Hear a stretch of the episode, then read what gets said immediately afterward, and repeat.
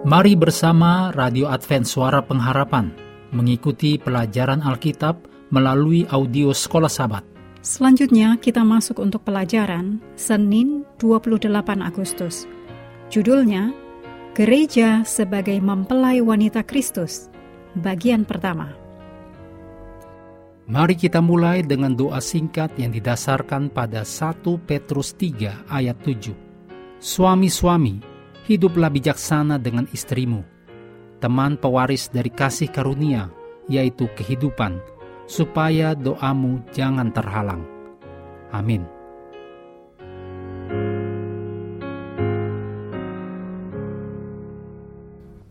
Dalam Efesus 5 ayat 25 sampai 27 juga 29 Paulus merujuk kepada kisah Yehezkiel 16 ayat 1 sampai 14 mengenai Yerusalem yang tidak setia.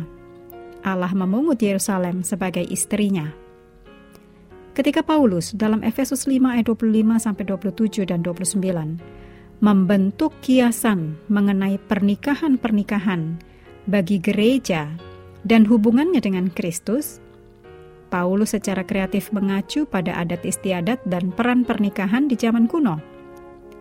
Dalam hubungannya dengan gereja sebagai mempelai wanita, Kristus adalah mempelai laki-laki ilahi yang pertama, mengasihi gereja sebagai mempelai wanita.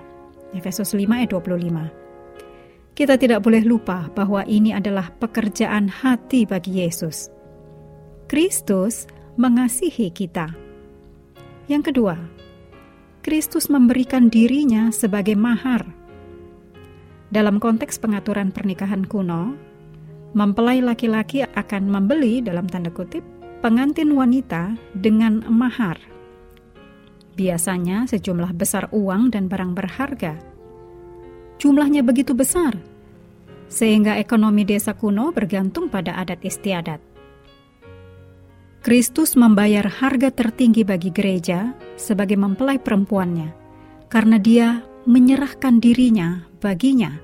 Efesus 5 ayat 25. Dalam inkarnasi dan di kayu salib, Kristus memberikan dirinya sebagai mahar. Yang ketiga, Kristus memandikan mempelai wanitanya.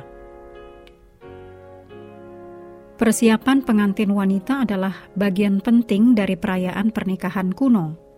Seperti juga pada zaman sekarang, pengiring pengantin dan kerabat wanita dari pengantin wanita mempersiapkannya untuk upacara tersebut.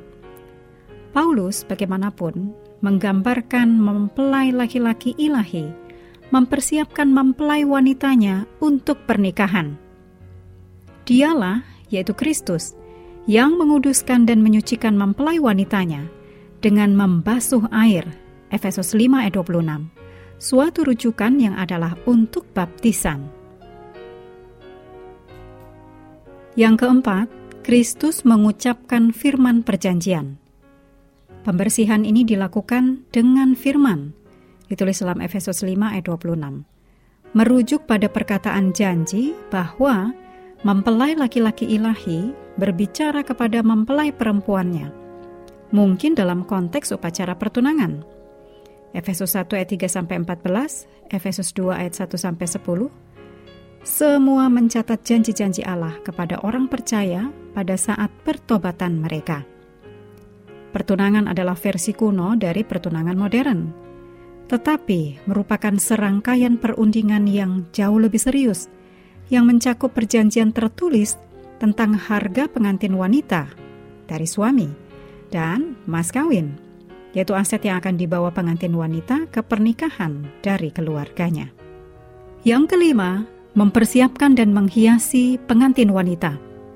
Ketika mempelai wanita akhirnya dipersembahkan kepada mempelai prianya, dia sangat cantik, tampil dalam kemegahan yang sempurna. Efesus 5 ayat 27. Kristus tidak hanya memandikan mempelai wanitanya, dia mempersiapkan dan menghiasinya juga. Renungkan bahwa semua ayat ini sangatlah membantu kita untuk memahami perasaan Kristus tentang kita, dan kita harus menganggap ini yang sangat menghiburkan. Mengakhiri pelajaran hari ini, mari kembali ke ayat hafalan terdapat dalam Efesus 5 ayat 25 sampai 27. Hai suami, kasihilah istrimu sebagaimana Kristus telah mengasihi jemaat dan telah menyerahkan dirinya baginya untuk menguduskannya.